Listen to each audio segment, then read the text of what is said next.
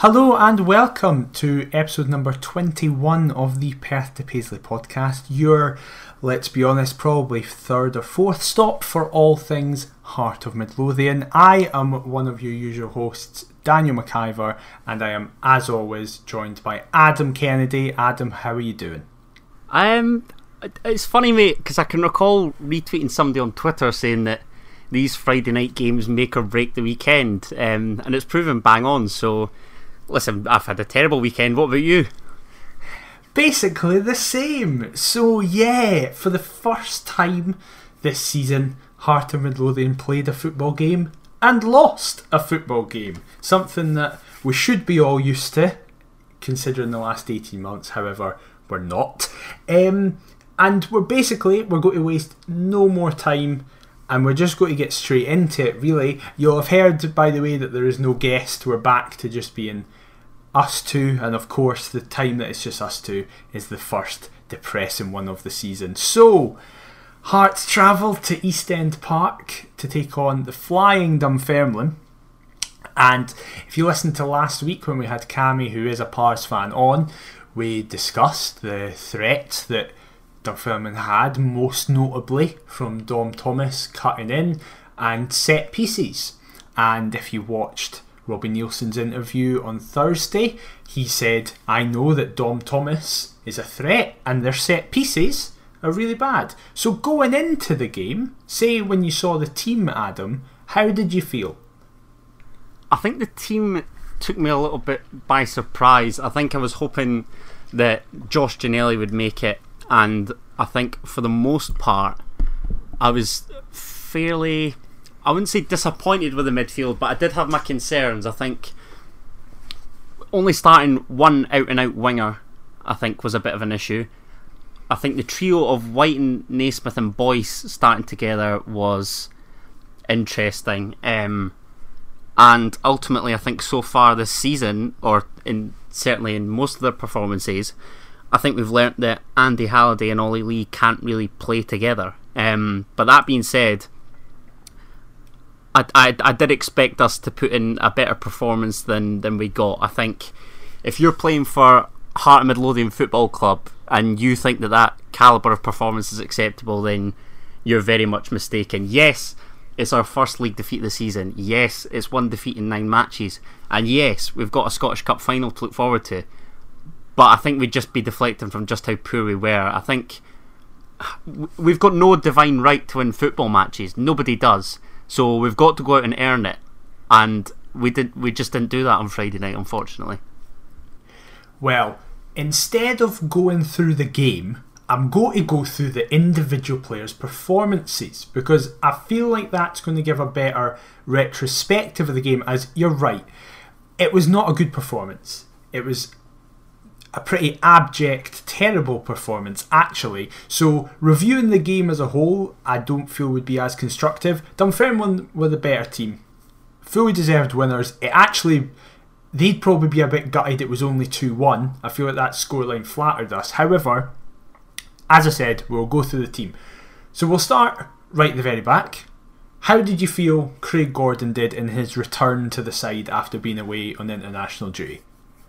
Um, I think the only positives that I could take from the first half were that we hadn't conceded, and I know Euan Murray was offside from a set piece. I think it was a free kick, but mm-hmm. Craig Gordon made a superb stay, a superb save to stop him, and I think that that was arguably the best chance of the half and the wake up call which we needed. But of course, it's evident that we we didn't respond to that. Um, Neil McCann was obviously on the, the Sportscene panel, and he was warning us at half time that that would be the case. Um, he, that if we didn't watch Euan Murray in particular, then we'd concede from a set piece. And his goal, I'm not sure whether. You know, I, I know that there's question marks regarding the, the marking and picking up of players, etc., but I think. I think Craig Gordon probably I think he's a bit indecisive about whether he should come out for it or not. And I personally believe that it should have been his all day. But for their centre half, their captain, the league's player of the month, to have a free header inside the six yard box, Craig Gordon's not solely to blame. I'd pretty much agree. I think it's very hard. Both goals that Gordon conceded, the first one especially, he can do nothing about. Very similar to the goal he conceded actually on international duty. Uh, it takes a massive deflection off someone who we will get to in a minute. Um, he's completely blindsided by it. Not his fault at all. I partly agree with the Gordon thing. I definitely think that if Gordon had just decided as soon as the ball swung in, I'm coming to either claim or punch this, he probably would have got it away. But I do think it is kind of more down to the marking of another individual who we'll get to in a second. However, Craig Gordon is definitely not high on the list in terms of issues. And we go to a man who is probably bottom of the list in terms of issues. I thought Michael Smith was his usual, not great self, but usual consistent self. He didn't really put a foot wrong. I think in the first half, Dom Thomas kind of had him a wee bit a couple of times, but then Smith just kind of did what he normally does and work out his opposite numbers, issues, strengths, weaknesses, and targeted that. He was constantly looking for a ball going forward. He was very evidently frustrated that there often wasn't that in front of him. How do you feel he did? I think, on the whole, considering the fact that he'd played Wednesday night for Northern Ireland, came back on the Thursday and was thrown in on the Friday. I mean, he wasn't one of our worst players, but I, I, will say that that's the worst performance I've seen from Michael Smith in quite some time. I think it wasn't his usual self. And to be honest, you know, hindsight's wonderful, isn't it? Because ultimately, I think he looked absolutely shattered. I think that fatigued, I, I don't think it would have been worth him starting. Um, but I, I just I just didn't get. I, I know folk were quick to praise his performance, but I, I didn't see that. I felt as though Smith's great in that he always looks for the ball, but I feel as though some of his passes were wayward. He wasn't able to contribute going forward as he so often does, and I, I was left a little bit disappointed with Michael Smith's performance. To be honest with you. Interesting. Well, we'll go to the other side in a player that I was I kind of felt the same about Michael Smith. It's kind of the last main positive for me of the night.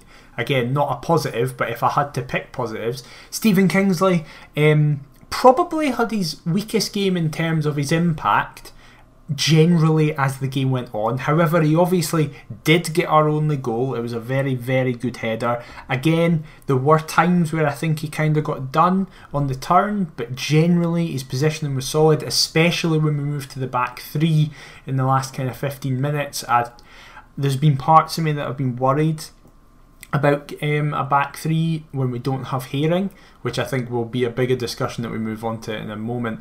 But Kingsley kind of filled me with a wee bit of confidence, honestly. Um, but what about you? How did you feel Stephen did?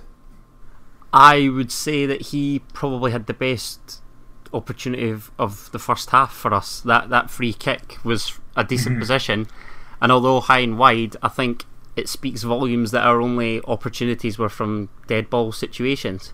I just I don't understand. This is obviously I know we're talking about Stephen Kingsley's performance, but I don't understand how we struggle to create opportunities from open play away from home. Um, and ultimately, that that second goal, the Euan Murray goal, I've I've watched it a couple times.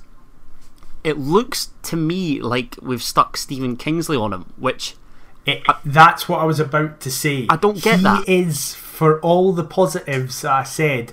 It's clearly that Murray is his man and Murray just loses him. But I do agree with your point. I don't understand why you wouldn't have either Halkett or Popescu on Murray. Well, that's that's exactly my thought. I thought, why why did we not stick a Craig Halkett or somebody on Euan Murray? Somebody that seems, you know, like for like. I I found that a really strange one. Um, so obviously he makes amends with our goal, and it is, it is like you say, a, a fantastic header. But by that stage, it's too little, too late, and I think you're right. I think it, it wasn't a great game for him, but ultimately he's made amends for his error, unlike some in our 11. Well, we will go on to somebody who definitely had one of those games that I mentioned in the last podcast. I mentioned how Mihai Popescu's career at Hearts so far hasn't filled me with confidence, but in a weirdly interesting way. I said that I think he's a bomb scare, but I like watching him because he can do weird things. Friday night was just the bomb scare part of that. I think he was one of our weakest players. I will not say he was our weakest player because I have that reserved for three people. But I don't. I said this about five times during the game, and I was getting more and more annoyed as I said it. I don't recall a single pass that he made that completed that wasn't either just beside him to Halkett or beside him to Kingsley. I, whenever he tried to do a forward pass, I don't think he made it feet. And he is he is technically at fault for the first goal because it ricochets off him, but for me, it's not the deflection, it's his body positioning. I totally understand that he's put his hands behind his back so that it's not a handball. Listen, I get that, that's a good thing to do. But when you do that, you should move forward and lean in with your chest and either bend a shoulder to the right or to the left. You shouldn't, at the exact same time as that, lean back because it just creates a completely either open space or an area where a defend where an attacker can shoot and if it hits off you it's probably going to go in. And that is exactly what happened. So Popescu was very much an annoyance for me but what was your take on his performance? I could not agree any more with what you just said. I think he's more concerned with putting his hands behind his back than preventing danger on the other hand, I, I do think it is a different game should he guide his header home from, from Frear's free mm-hmm. kick in the first half. But if I'm totally honest, I think justice was probably served there because it wasn't really a free kick in my eyes. It, I think it was the Steven Whittaker challenge on his former teammate at Rangers, Steven Naismith. Mm-hmm. I, I think he gets plenty of the ball, so that would have been harsh on the Pars, to be honest. And Pescu overall there's question marks. I, I, I'm not sure that I'm having him, to be honest.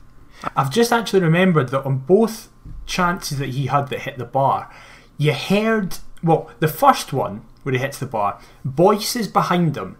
And in fairness, Boyce doesn't really shout for it, but I think it's because Boyce is like, well, obviously, I'm heading this. No one's going to get in the way. And I think if that hits Liam Boyce's head, he's driving that home.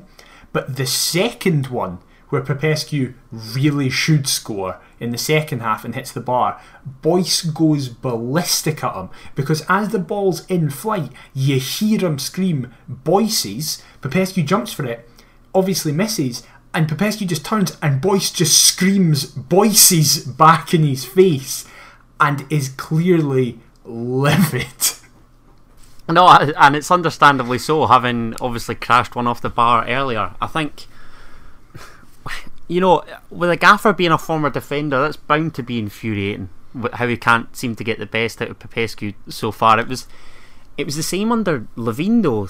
Toward the end of his tenure, you know, a, a former centre half, and yet defensively we were absolutely abysmal. We look all over the shop, um, and like you say the the scoreline did flatter us. I thought I thought the Pars could hit three four easy. So it's it is frustrating, but again, it would be harsh to blame just him. Mm-hmm. We then move to his partner, who I don't actually have that much to say about Halkett, to be honest. I think Halkett definitely has been one of the positives of the season in terms of if you look at them last season. I think we've seen a bit more of what we expected to have when we had Halkett. Not in terms of like man of the match performances, but I just feel Halkett's kind of calmed down a bit in terms of he's got his confidence back a wee bit. Obviously, he didn't have a good game on Friday night, but no one did. Um, I felt that he was one of the few players who was trying to get the ball moving. Whenever he got his, whenever he got the ball at his feet, he was turning and looking up for a pass, whether or not that pass was viable. I just don't really have much to say positive or negative about him. No, uh, and that's understandable. I, I like Halkett. I think uh, going back to what you were saying, I think the confidence thing. I think he'll take great pleasure in seeing a former teammate of his in Declan Gallagher perform so well for Livingston mm-hmm. that obviously earned him the move to Motherwell and Halkett to Hearts. And you know, Declan Gallagher. There's I, I thought there was question marks about him performing at Premiership level. But when I watched the Scotland games, I mean, he had Aleksandar Mitrovic in his back pocket, and I think Mm-hmm. it's a compliment that Halkett was a part of that same defensive unit, and I think he thinks if Declan Gallagher can kick on, why can't I? I yes, I know we're obviously in a different division, but if Craig Gordon can work his way into the, the Scotland setup, and Smith and Boyce in the Northern Ireland, then perhaps the door is open there for Craig Halkett should he get back to his best. Definitely, why not? Absolutely. Well, we then move into the midfield, where, as I said earlier, I had my four most angriest views on players, and two of them are the two midfielders. I'm going to lump them together because I'm saying this now. I never want to see Ollie Lee and Andy Halliday play together ever again. I um, I would would go along with that. I think I know your other two, by the way. Um, but I know, yeah, it's, it's it's it's not working that duo in front of the back four. I think, you know, as much as we talked about the first goal and the deflection, for me, Ollie Lee's got to shoulder a lot of the blame Yeah. there. Personally, Yeah. I think Dom Thomas is shown inside far too easily. Um, he's shown onto his stronger foot, and Yeah. whilst Ollie Lee isn't a defensive midfielder, I would expect a bit more up against him. A, a challenge of sorts would have been would have been nice. Um, He did the exact same against Charlie Adam yeah, when we played Dundee as yeah, well. that's right. Show, show them onto their left side and their their stronger foot, and lo and behold, we're punished for them. So. Yeah, I- I'd go along with that. And Andy Halliday didn't cover himself in, in glory either. This is a signing who, obviously, we were both on board with, and I'm very quickly going off board with it. I will say this, right? I will say this. I know he's not had a preseason. I know that that is a big thing. I know that he is behind a lot of the team in terms of overall fitness. But so far, I have not been impressed with Halliday once. do you know what? Joel Sked praised his performance in the the Hibs semi final, and at the time I thought he performed poorly. But I think I think it's a complacency thing with Halliday. I think for the bigger games, it's easier to motivate himself for them. You know, the Hibs semi final. I think he'll be up for the Celtic Cup final because everybody knows his personal allegiances and what have you.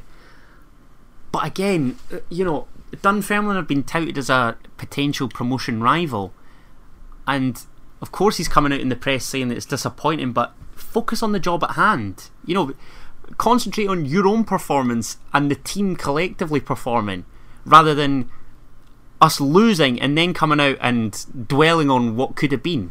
You know, you're in charge of your own destiny, and it, we did. We obviously did score eventually, and it's a superb delivery from the Porty Pirlo, who, for me, has to start uh, on Tuesday night and potentially beyond that, and ideally alongside Peter Haring as well, who was another big absence with with those two. I think Halliday. I don't want to focus too much on Halliday, but he really, really infuriated me on Friday night because there was a moment that I was like, "That's what I didn't want to happen when we signed you." We had started to get a wee bit into the game. It was only one 0 at the time. It was like, right, just for the next five, ten minutes, settle. Don't do anything stupid like conceding a second goal, and we build again. And that young, oh, I can't remember his name, the young blonde midfielder who was really good for them. Kyle Turner. Yes, Kyle Turner, fun enough, turned. He just turned Halliday, and Halliday just came in fully flying, studs up, gave them a free kick, got booked. That ensuing free kick led to the corner, and they scored. And it was like, that moment was like, you're meant to be a seasoned pro, and I know he's not had a pre season, but that is not reason enough to be that stupid in that challenge. And that's what I saw so many people be like, this is what you're going to get from Halliday. And I was like, no, we're not going to get that. But so far, that's all we've had, in my opinion. No, I, I mean, I'd, I'd probably go along with that for the most part. Can I just say, I actually thought that their midfield trio might have well proved the difference. And when you look at it, mm-hmm. Kyle Turner, Dunfermline signed from Stranraer, Steven Whittaker's a Hibs reject, and Kerr McInroy's on loan from Celtic. You know, that that's not good enough. I'm, I'm, I think midfield is the biggest bugbear for me on, on Friday Mm-hmm. night. Well, we'll stick with it and we'll stick with Whittaker because we'll then move to Steven Naismith, who Steven Whittaker just went, I'm just going to have you the entire first half, which meant that in the second half, Naismith got shunted out left, which he can't do because he can't run. Then Walker came on, so he got shunted out right, which he can't do because he can't run. And it was one of those games that people who don't like Naismith, I am a fan of Naismith, generally. I think he's an important aspect to the team. But it was one of those games where Naismith's positive is that he is loud on the pitch, he's like a manager on the park, he'll keep people right. But the downside to that is he's like that all the time, even when he is dreadful. And the amount of misplaced passes from trying to do stupid wee flicks to just, as I said, being marked out the game by Whittaker, it gets a lot harder to accept as a teammate if you're then being turned to by that guy and getting shouted at because you could very rightly turn around and go, Well, what are you contributing? Yeah, spot on, mate. And like you say, Steven Whittaker did did mark him at the game. At work this morning, I was I was speaking to a, a Jambo Palamine Lewis, the the boy that did the graphics, and uh, I'll I'll make sure I have a wee link to his graphics page. But anyway, um, and we were discussing whether Steven Naismith might just be better as an impact sub because, like you say, the legs, it it just he's so slow and that's not just I mean it's not just Nazy in the midfield that's slow. I, I think our lack of pace all over is is pretty evident. But he he was just totally man marked out the game. And you know under Levein when he didn't perform we didn't perform. And it seemed as though Friday night it reeked of that once again which is in- incredibly infuriating because I mean, this is a guy that's got over 50 caps for Scotland. He's spoken about trying to get back into the international setup. And if he replicates Friday night's performances, it ain't going to happen anytime soon. Well, we then move on to the two wide players. I'm kind of going to group them together because I feel like it was quite a Jekyll and Hyde from the two wide guys who started the game. Because on one side you had Elliott Frear, and on the other side you had Craig Wighton. To kind of put a more, to go back to being a bit more positive, I thought for what he was asked to do, Craig Wighton kind of didn't put a foot wrong. It's just a shame that he's not really designed to play wide right. I, I don't I don't get why we usher Craig Wighton in on the right. It, it actually annoys me. It's as though we've looked for anybody fast, and we've just decided that we'll stick him out there. Um, we've seen what he can do up front. I know that his goal against Hibs was from a wide area, but that's perhaps just a Kinda, but he was still in the middle of the box. exactly. I think that's a that's a tactical thing in that he comes inside and gets the better of who was it, hmm. Paul McGinn, I think it was. So, you know, it's it's a case of for Wighton. I think it's a case of kind of different horses for different courses. I I think he's much better through the middle personally, and Of course, he's a most informed striker, and I think there you were saying there you were like, you don't know why Robbie's playing him on wide right. I'm the exact same, but I kind of just feel that Robbie's like, I want to play this 4 2 3 1. But Robbie, see if you don't have the players to play it, you can't play it. You need to change the system. So, Wighton, as I said, he did everything that was asked from him. He got the ball. He's not the best at playing with his back to goal, where he has to take it into feet and turn. What he's good at is just getting the ball and running, and that's what he's really good at, which is why down the middle, that's all he has to do. Whereas he's not a winger, he doesn't know how to do four step overs, do a guy and play a ball in. He's the guy who's meant to be getting the ball as it's played in. But I felt bad for him, and when he was taken off, I couldn't understand it. I didn't understand why, out of everybody, with Naismith, who, as you just said, was offering nothing, Wighton was at least an outlet of something. I'd have been gutted if I was him to get brought off there. no, uh, I, agree, and I think it's not down to him, but we were made apparent of the absence of Ginnelly, and I'm not going to get on to Robbie Neilson, but you're right in that he does seem very stubborn with this for the two obviously sitting in front and then 3 1.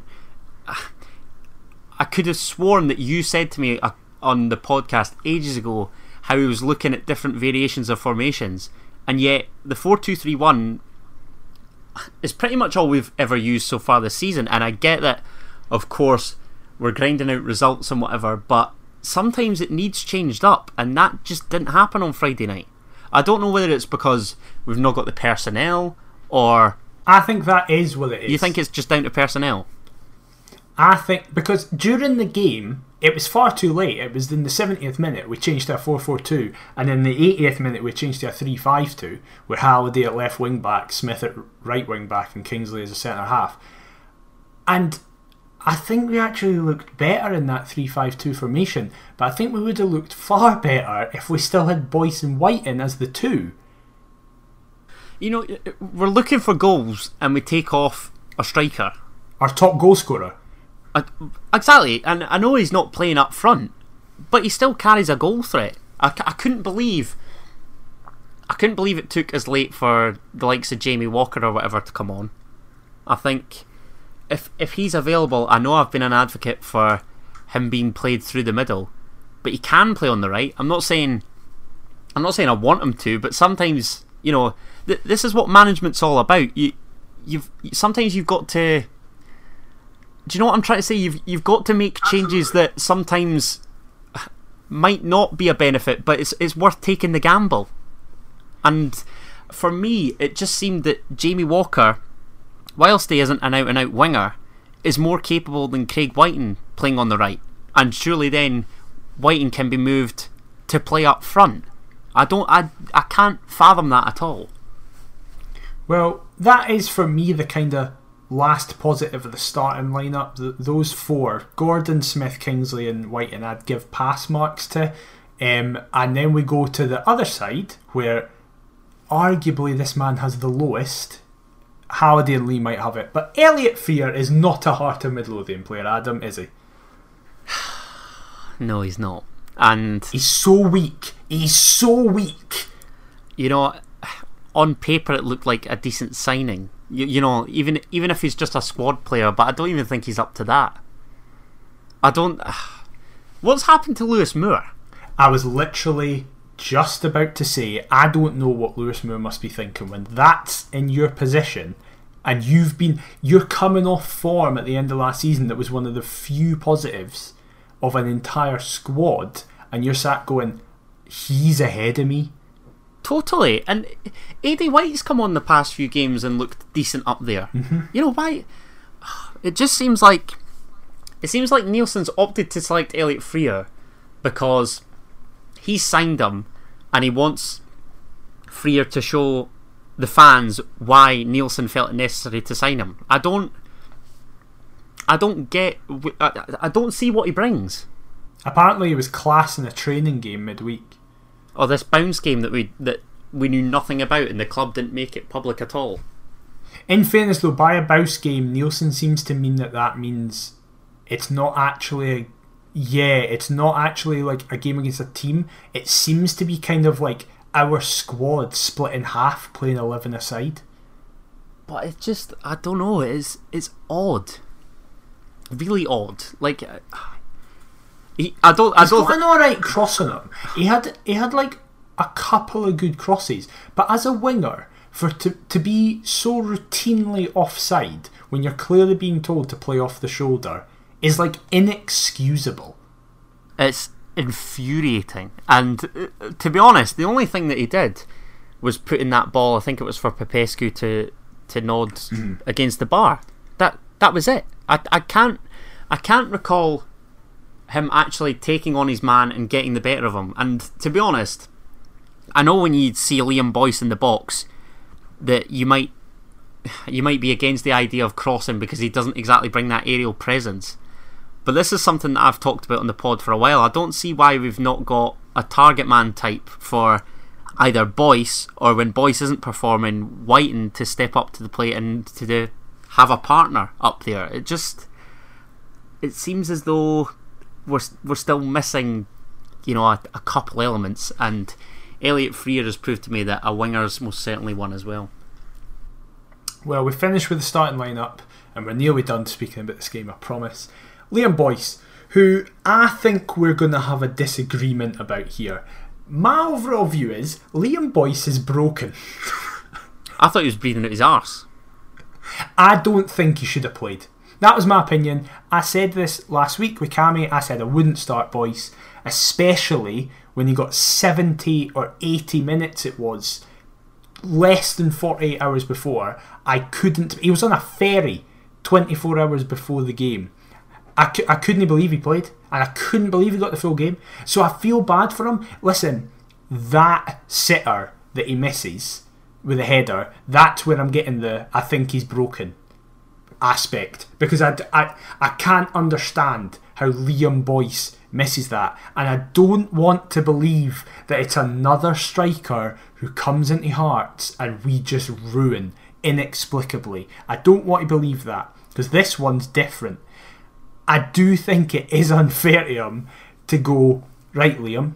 Now you need to lead the line away at East End Park because again, I still felt there was positives to his game. He was he, I think Boyce feels he has to drop so deep because his midfield aren't support to him. You often see him at like just above the circle in the middle of the park, getting the ball and then looking for Wighton, and then Wighton's not even on the park now because he's been brought off, and going, oh, I've got to deal with this myself. So his hold up play and his vision and his link up play is great. He's just missing the goal scoring aspect, and unfortunately, that's the main bit that supporters will choose if he lives or dies by. Of course it is, and you wondered why he was flopping. I, I know why he's flopping because he's pulled a maroon shirt on. You know, it's it's it's infuriating because I don't I don't think he was one of the worst performers on Friday night, and I I agree with you. I feel as though the midfield is sat so deep that it needs kind of runners in and around them, and Steven Naismith doesn't provide you that. The lack of service from the wide areas again, shocking. You know, there's there's only so much that he can do. I, I, I I'm with you though. I, I think I said on the the Pars pod that he should have been rested, or that we should have started Wighton up front. Mm-hmm. But I mean, it's it's easy to say that now. Had had Liam Boyce netted the winner, you know, would have been praising Robbie, saying that it was a great decision. So, mm-hmm. you know, it's it swings and roundabouts. But I think, I think he needs a partner. I, I really do. I, I don't know whether. First of all, I don't know who's available, and I don't feel as though Wighton's the answer because I feel as though they're too similar. N- neither's particularly tall. I am a great advocate for a target man and a little man playing off him because I feel as though the successful Hearts teams or the perceived successful Hearts teams have had that. I, I, th- I, go back to my dad's day and he had Sandy Clark and John Robertson. I think one of the most underrated teams of our lifetime was Kevin Kyle when fit and Stephen Elliott off him. I just feel as though Liam Boyce would thrive with a big partner sort of doing his, his dirty work. And I know that there'll be people questioning it saying, well, why did we not keep Uche or whatever? I, I don't think Uche was the answer either. I think in this division, potentially, because Championship defenders haven't been up against them, and with the exception of like Inverness, because we play them in the League Cup just about every year.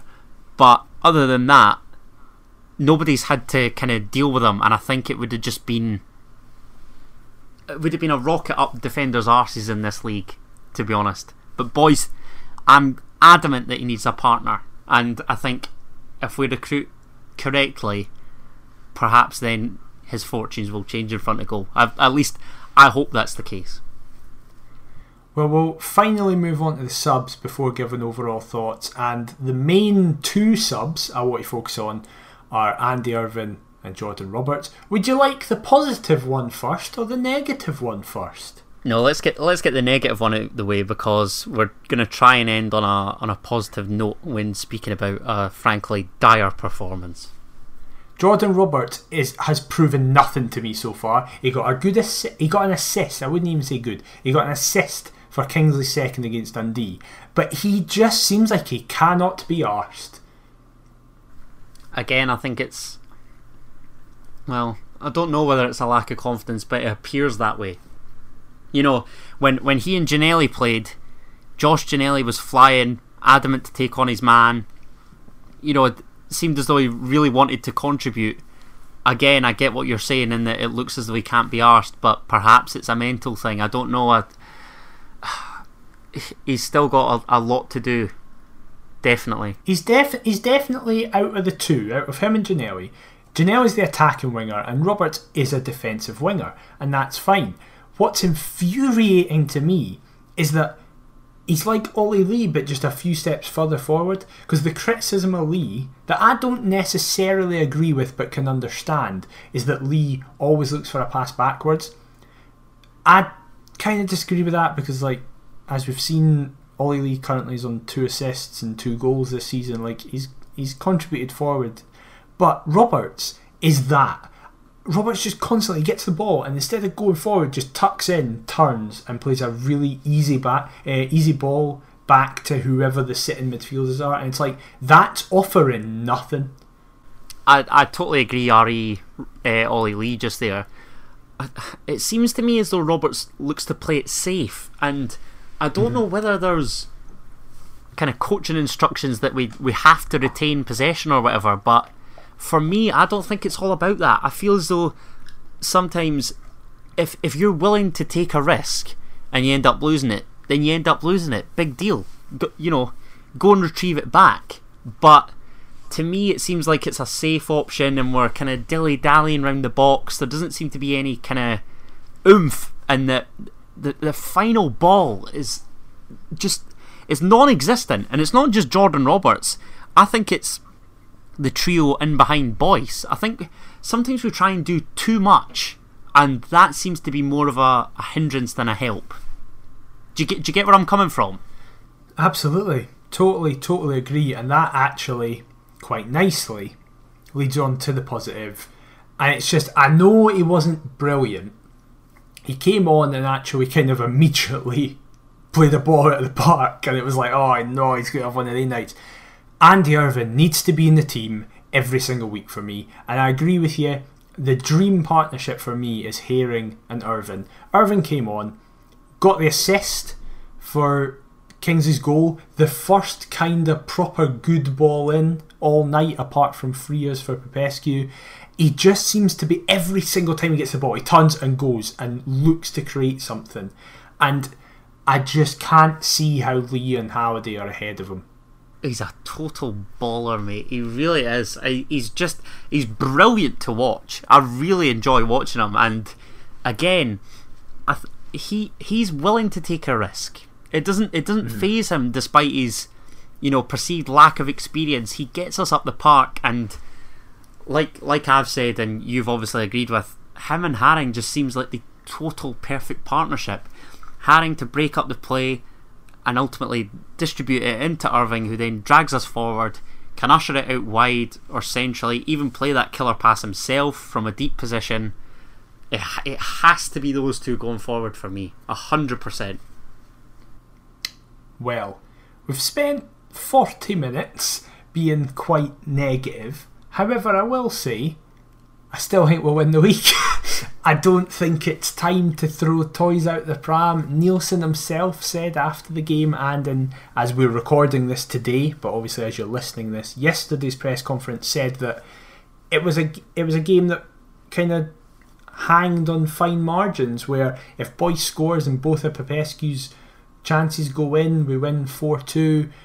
There's no reason to suddenly just start ripping out the team We've played nine games, won eight, lost one. It's not time, at least in my opinion, to go, that's it, we're fucked. Like, that's it, we need to make wholesale changes to the squad, we need to get rid of Neilson, blah, blah, blah. I genuinely do think that that performance can never happen again. Especially in this league, like, we can never have another performance like that. But I said in our preview that we would lose three games this season. That's one of them. Yes, that's earlier than I hoped it would be, but I still think we would lose games. And Neilson himself said it. We're going to lose games. Dunfermline are not going to go unbeaten all season. Dunfermline will lose games. It's just about getting up, and uh, Halliday, Naismith, and Neilson have all said this. We've got a game tonight as you're listening to this against Alloa. Perfect timing to just right the wrongs of Friday night. You know, it's it's funny. I I messaged you before we, we came on to record about how angry I was, and yet having vented all this off my chest. Whilst I'm still frustrated, I do feel a bit better. I think I'm not going to kid on like it's not a disappointment because, of course, it is. You know, it's the first time we've had to recover, face adversity this season, and ultimately we haven't. Um, I do think Robbie was bang on after the game, but like you say, it's how we react. It's a wake up call for us, and whilst we weren't good enough, we obviously have the chance to rectify it in, in the coming fixtures, which is proving a bonus. Um, I will obviously just say, because I'm adamant that, that Cammy will probably be listening to this, perhaps another couple pars pals of mine and, and whatever. Um, but they did get what they deserved, and absolutely, you know, I I will give them credit as well because I, I thought Stevie Crawford's game plan worked superbly. I think it was evident that they were going to try and keep it tight first half, stay in the game, you know, long enough, and then try and break us down, create opportunities of their own, and ultimately they took them because they went and had a go. They had nothing to lose, and they thoroughly deserved their three points. So fair play to the Pars. Absolutely. So, finally, we'll move on to the second talking point. We will discuss the two Alloa games that we have this week in a wee minute. However, we've got the second episode of the Hearts documentary to discuss. So, obviously, there, I've seen a wee bit of confusion uh, there's a couple of people being like, "Why are you talking about last week's episode when the one before, when the one last night came out?" It's just we record these on Monday night, literally as we are sitting here right now. In 50 minutes, the final episode's playing, so we're a week behind. So next week will be us discussing last night's episode. I know it's a wee bit confusing, but this episode was all about Stendel's time at the club. It was interesting, or was it? Because personally, I've not really been blown away by these documentaries so far. I thought that the first episode was a lot better than the second. I'm sort of mm-hmm. frustrated with the second on the whole. Um, and that's not just because of what it opened with. I mean, it had to start with the Derby defeated Tynie, didn't it? But um, yeah, it's one. It's just one of those things. I thought, to be fair, whether it was Scott Wilson, Jim Jeffries in his cameo or Andy Irvine, the club placed a massive importance on the fixture. And whilst that sort of came to fruition with lots of it being dedicated to that derby, I'm pretty frustrated with, with the rest of it, to be fair. Along with obviously well, the performance that day and result that day. Of course. So, the majority of the episode, as Adam said, it starts with um, the Boxing Day derby where Hearts lost to Hibernian. Then it kind of moves in to the signings that we made, the many fantastic signings. However, the main signing that we focus on is Liam Boyce, and of course, it then transitions into that Rangers game where Boyce made his fantastic debut, and then it ends with coronavirus rearing its head, and we go into the season. Uh, sorry, we go into the finish of the episode uncertain on what the future is. Of course, we know what the future is, and that will all be revealed in the third episode. But what was your main frustration about this episode, Adam? Um, my frustration was probably the lack of importance that they played on certain fixtures and about sort of unnecessary spiel that you know it, it doesn't seem to appeal to working class jambos you know the the Rangers game where Boyce scores that winner, their order was off as well. Like they go on to show the Rangers game where he scored the winner, but then they have to go back just before it and remind us that he signed before the game took place. It was it was really weird, and even that Rangers game, they placed an importance on kind of the corporate side. You know, I don't know about you, but I don't place my pie in a high ranking above a Hearts win, and I'm not interested in how Jimmy Bell likes his tea as somebody said on the documentary. It just it seemed to me as though they got their priorities wrong, and I get that they're trying to highlight all the work that goes into a match day. But I think everybody's tuning in because they're they're wanting to see what happens on the park. I get your point. I kind of look at it more from. I don't view it as a documentary about Hearts, the, the football team. I view it as Hearts, the football club, and I I'm not going to be naive enough to think that this is only made just to be like, let's look at the results so all the football fans can watch it. This is made as a not propaganda. That's maybe too grandiose a term, but it's an advert for the club. And what is the club most proud of? Partly the hospitality. Um, as mentioned in the first episode, we get two and a half million pounds in hospitality a year. That's a lot of money. And with COVID, and for example, Aberdeen have been incredibly open about how much revenue they're losing from hospitality alone. It is often the lifeblood of clubs, that and ticket sales. So, I listen. I agree. I agree from a more boring, as I said last week, technical standpoint. I feel like the Rangers game could have been handled better through editing. Um, for example, I just think really simple things like if they want to put so much importance on that game, what you do is you show Liam Boyce signing amongst the trepidation. Rangers on an amazing run, us on a terrible one you have Daniel Stendel speaking in the background saying he thinks he's going to do it as the fans come filing in. The game starts, Kent scores, and you can have audio of the even the chefs and the hospitality people being like, really hope we get the result. Then Naismith gets his header in, and then all you need to do is have all audio cut, Boyce in slow motion winding up, and you hear Liam Boyce say that interview being like, I'm delighted to sign for this club. I'm honoured to be at this club and I want to do great things for this club. And as he says that, all the audio comes back, the ball hits the back of the net, and it's this amazing moment. However, they framed it in a weird way where they were just like, oh yeah, by the way, Liam Boyce came and he scored in his debut. Yes, however, here's a lovely little entree from the hospitality wing. And it's like, I get that. I understand why that's in that. But you can do it well. And that's not a fault of the club, that's a fault of the BBC and just bad filmmaking and I know most people listening don't care about that, but for me, it's just not been a very well made piece of film. No, I'd, I'd go along with that. Listen, I'm not I'm not having a go at the club. But I I totally agree. I think this this is down to the BBC and you know sort of what they're placing their importance on. Um, I I get I get the stuff around the hospitality, but I, I go along with what you said. I'm disappointed that they didn't place more impetus on the Rangers Cup game as well because that was a big win for us. Mm-hmm. They briefly touched on the win at Easter Road, which again was was frustrating, and I just feel that was though... crazy. I couldn't believe that. I thought they would really build that up, especially because they built up Stendel's Derby loss. I thought you'd be like, look exactly. how far he's come in this short time. Exactly.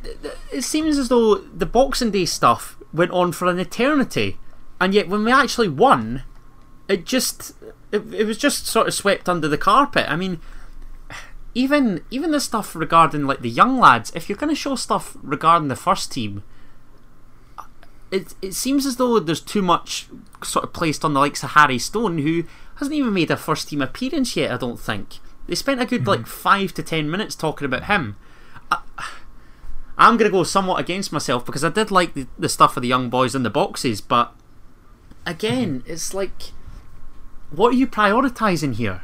It seems as though I know there wasn't like a plethora of wins to choose from, but even the disappointing draws at home, like they they focused loads on the Motherwell match the Hamilton Accies draw was just really painful to watch. Thankfully, I wasn't yeah. even in the country during that. Oh, well, I was there. I was in Tynecastle, ripping my hair out. Well, I was in Barcelona watching Leo Messi and Antoine Griezmann do their thing, but I guess I could have seen a, a Marios Ogkmpoe brace instead. Um, but yeah, it just.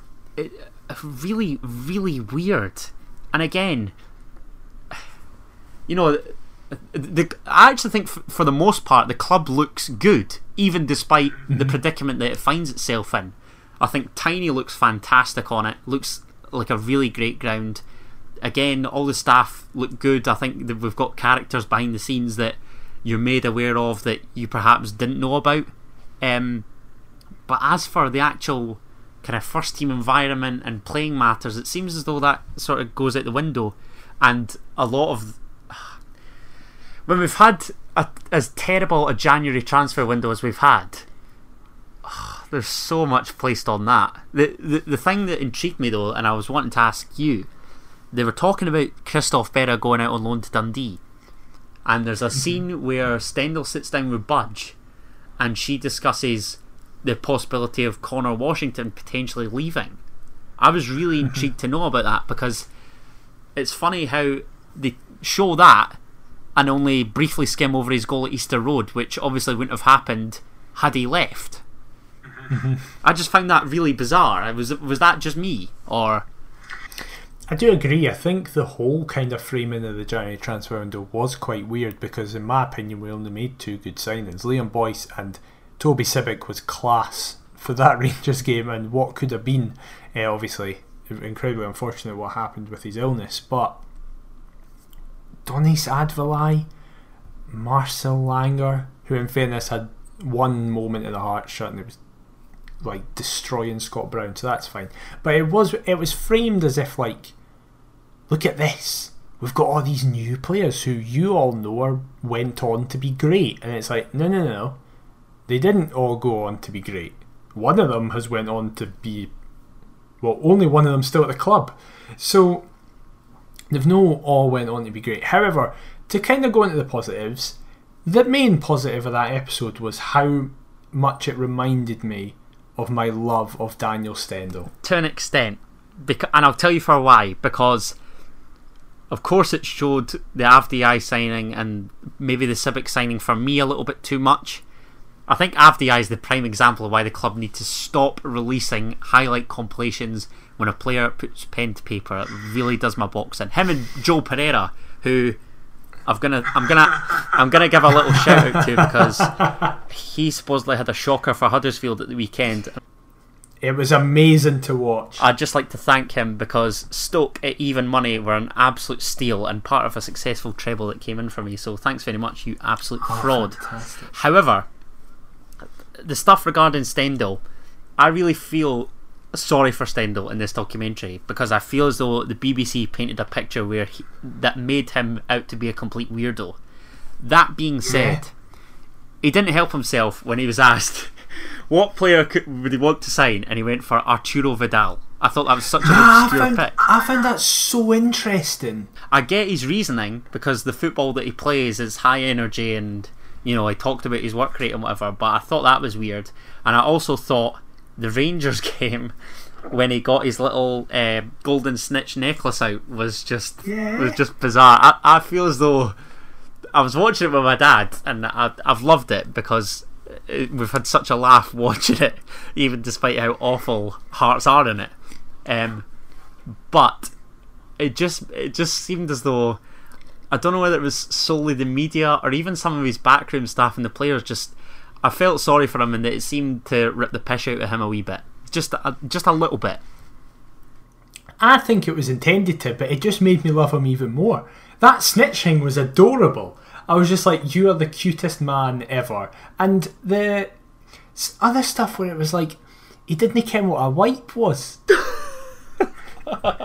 it was hilarious his his English was obviously suspect but there I think it was the before the Rangers Cup game and Brian McLaughlin is absolutely grilling him and then just just after that he gets up off his seat and he turns to the camera and he's like I can speak as I can speak the answer just so easily but it's in German so obviously I can't That's that's where I felt bad because I was like, you're clearly such an articulate, well-spoken, thoughtful, interesting guy, but you just can't physically prove it. And I just felt so bad. But what I really loved is how clearly he tried to create squad cohesion and like he, he got in with the boys. Like the the bit where he just does a flying heater and top like completely flattens himself. You you know me and my, my adoration for screwballs. Stendel does seem like a total nutcase. Eh? He just seems uh, he just seems like a hero. That that is hilarious. But I, I wanted to ask you what you're you're anticipating from the finale because obviously the we're recording on the night of the finale going out, and I, I did my extensive research, i.e., reading the blurb bit on Sky, um, and it says Hearts' extraordinary season takes a turn for the worse as relegation looms. Now we've seen Robbie in the trailers and whatever, so there'll be no on-field action as such. Maybe how his move comes about, but what what do you think will be the contents of tonight, or as this podcast goes out, last night's episode? Well, I'm very sorry, but I know what happens in this episode. How do you know?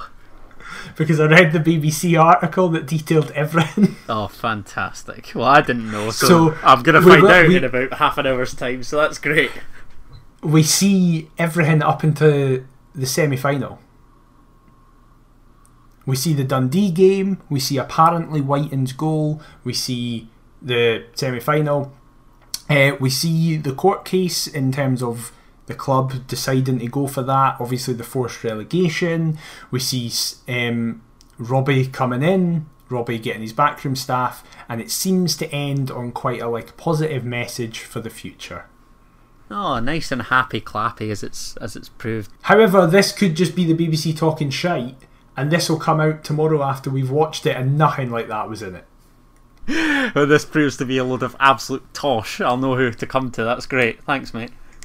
Absolutely. Well, we will see what happens in the finale and part three of the Hearts documentary. However, before we go, we do have two football games to preview in the week. However, they're both against the same opposition. Just one's at home, one's away. We play Alloa tonight as you're listening, or as or as this is released at Tynecastle in the Championship, and then we go away to Alloa at the weekend in the Scottish Cup and play them at their shitey plastic pit. Betfred Cup. what did I say? You said Scottish Cup. Ah, that's all I'm thinking about. I couldn't give a shit about the Betfred, man. Listen, we're a game, we're a game away from the quarters. What's wrong with that? But You're, you're always egging we- me to try and be more positive. We could make the last when we, eight. when we get there, when we get there, I'll start to give a shit. No, that's fair enough. I mean, it is. It, it's it's the least important of the trio, but it would still be nice. That's all I'm saying. But out of the two Alloa games, that to me is the lesser of the two. The important game is tonight, as you're all listening to this. So, I I'm just going to spring this at you. I have a team in mind. Right. Okay. Um, I'm semi intrigued to hear your team because I feel as though there's going to be a lot of inclusions that are similar to mine and lots of changes. But fire away. The floor is yours.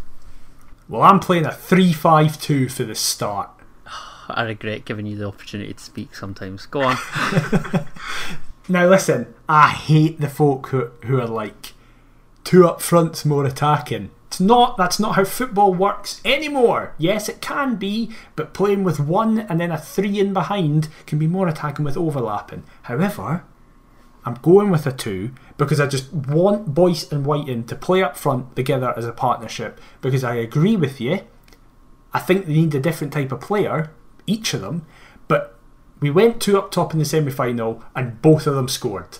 So therefore, I'm going with that. Craig Gordon in goals. I've just realised I've kind of fucked myself. Oh fuck! I have fucked myself. I was oh like, no, he's back! No, he's back! It's fine. I It's was, fine. Oh, I know what's coming here. Haring will be one of the centre halves, but I, I liked I liked the striking duo. So go on, continue. Right, Gordon, Popescu, Haring, Halkett. I knew it. Go on. Right, full backs, well, wing backs of Kingsley and Smith. Interesting. A midfield two of Bearing in mind Irvine. you've not got Haring. I know that's fine. Of Irvine and McGill. Wow. because Scott McGill has been really good whenever he's played, and I don't want Lee or Halliday playing, even though I know both of them probably will. However, That's a Irvine big shout. I rate that from you. Some cojones. Go on. absolutely. And then in the ten, Walker behind Boyce and Wighton. You know what? I, I was sceptical where you were going with that three five two, but I, I actually, I actually quite like the sound of that. I, I, I'm potentially down with that. Although I I was swaying towards uh four four two. But that being said, maybe we don't have the personnel for wingers, so the the wing back That's my idea. logic. Yeah. I'm like, we don't have, we Yeah. don't. I don't want Elliott Frear playing. I don't want Jordan Roberts playing. Eddie White could. I'd be fine with Eddie White. However, if you want to play wingers, I'd go with because we know that Ginnelly is confirmed to not be playing tonight. Which as you're listening to this, Massive disappointment. yes, Yeah. huge disappointment. Um, you could play Lewis Moore. I'd be absolutely fine with Lewis Moore making an appearance. Ewan Henderson? No. Well, if you give me the option between Frear, Roberts, and Ewan Henderson, it's not even a conversation. Moore and Henderson can be the wings. Wow. Yeah, I'd, I'd probably go along with that. How the tables have turned. I know, eh? I'm, I'm absolutely fantastic. I d do you want to know a mental stat that I'm going to throw at you? Oh, here we go. Yeah, go on. Give us it. Currently, Alloa are the 12th worst performing club in the world. Full time at Tynecastle. Heart of Midlothian nil. Alloa Athletic one. That is exactly what I've predicted! Oh, why did you have to say that? Oh, yeah, the tw- Hamilton are the 7th. worst performing club in the world. currently, yeah. The number one is a Chinese club, is a, who has played six, won none, drawn none, lost six, scored none, conceded thirty-seven. Jesus. How how did you see that come to fruition? Was that just one of those random tweets on the timeline? It was because Rangers are currently the best performing club in the world. Really? Yes, Bloody hell. That's taking me by it's surprise. close. It's close with them and Sociedad, Hmm. but it's Rangers. Interesting. I've got all the facts, mate. I know. I, I, you're showing me up here. I, th- I thought I was semi uh, impressed with myself with the prep that I've done for this pod, but I'm evidently severely lacking in comparison to yourself. But that the general point that that fact was going to bring is that Alloa haven't won yet this season. They currently have one point from six games. Is this one of those games where I know I said earlier in the season that performances don't really matter, results do, but is this one of the games where a performance does matter as well as a result? Yeah, I'd say so. I think it's funny that Alloa point. They should have held on for all three against Dundee. To be fair, um, but I think I, I do. I do think this is a, a good opportunity for us, particularly at home, to not get the fans back on side, but you know, give us reason to get behind you again because you have frustrated us on Friday night. That that was not good enough, and if obviously the result comes first and foremost, but if we can get a, a really convincing performance to match, I'd be delighted with that, and uh, fingers crossed that that's the case. Because of course, if we do win this, this is our game in hand. There will only be one point in the title race because Inverness, thankfully, beat Raith at the weekend two 0 And he obviously held Dundee will beat Dunfermline the game before last, so yeah, exactly. it's it's massive So this will- game. Can't underestimate it. Sorry. And then, what do you think is going to happen on Saturday? Because obviously that plastic pitch is there, and we all know that we, Hearts just seem to love playing on plastic pitches. Um, what do I think? I, do you know? I think it all depends on the team that he selects tomorrow night Mhm. or the the night of the pod being uh, released. Ginnelly will apparently be back. I think that's too risky to chuck him from in from the start on that pitch. Do you not think? Same, definitely. So I don't know. I, I think we need to see the team for Tuesday. It, it might be a case of rotation for the most part, but I think we can get an idea of who will feature. Um, just need to wait and see what happens, mate. Absolutely. Well, thank you very much for joining us in probably our most negative podcast from the return. However, still with a positive outlook at the end. We're going to be fine. We're still going to win the league. Just go and never play Lee and Halliday together, Robbie. That would be that would be really, really nice and lovely. So, thank you very much for listening. Adam, thank you very much for joining me. So, here's all the admin stuff. We are at Perth to Paisley on Twitter, Facebook, Instagram, and YouTube. Will there be a Pupper Predicts, Adam? There will. Yeah, stay tuned. She's not been on a good run. She's not. She started off flying two from two, and she's had a trio of absolute shockers. But to be fair, she had faith in the boys on Friday night, and ultimately they've let her down. So don't let Dusty down again. I was about to say, so you hear that, Heart? Even if you don't care about the fans, even if you don't care about the league, do it for Dusty. That should be our slogan. Do it for Dusty. Yeah, that's the plan. Fantastic. So yes, that is how you can contact us, to Paisley on everything. If you want to send us an email, perthtopaisley at gmail.com. If you want to get in contact with us privately, Adam, where can people get you on social media? Uh, people can get me at Adam T Kendo. Hopefully, I've you know got rid of all the negative energy. I've vented all my anger and frustration. It's all off my chest. Feeling a lot better now. So hopefully, my Twitter and the like will be rays of sunshine in comparison. Absolutely, that's the plan. Mine will never be that way. Depression doesn't work like that, and Heart of Midlothian is not a good mix. So, therefore, if you want to come and see Depressed Hearts tweets, I am at McIver the Mark. We hope you have enjoyed. Here's hoping that the next time we come back, Hearts have played 2, 1 2, and we all love it. Do it for Dusty. We'll see you next time. Mother JTs!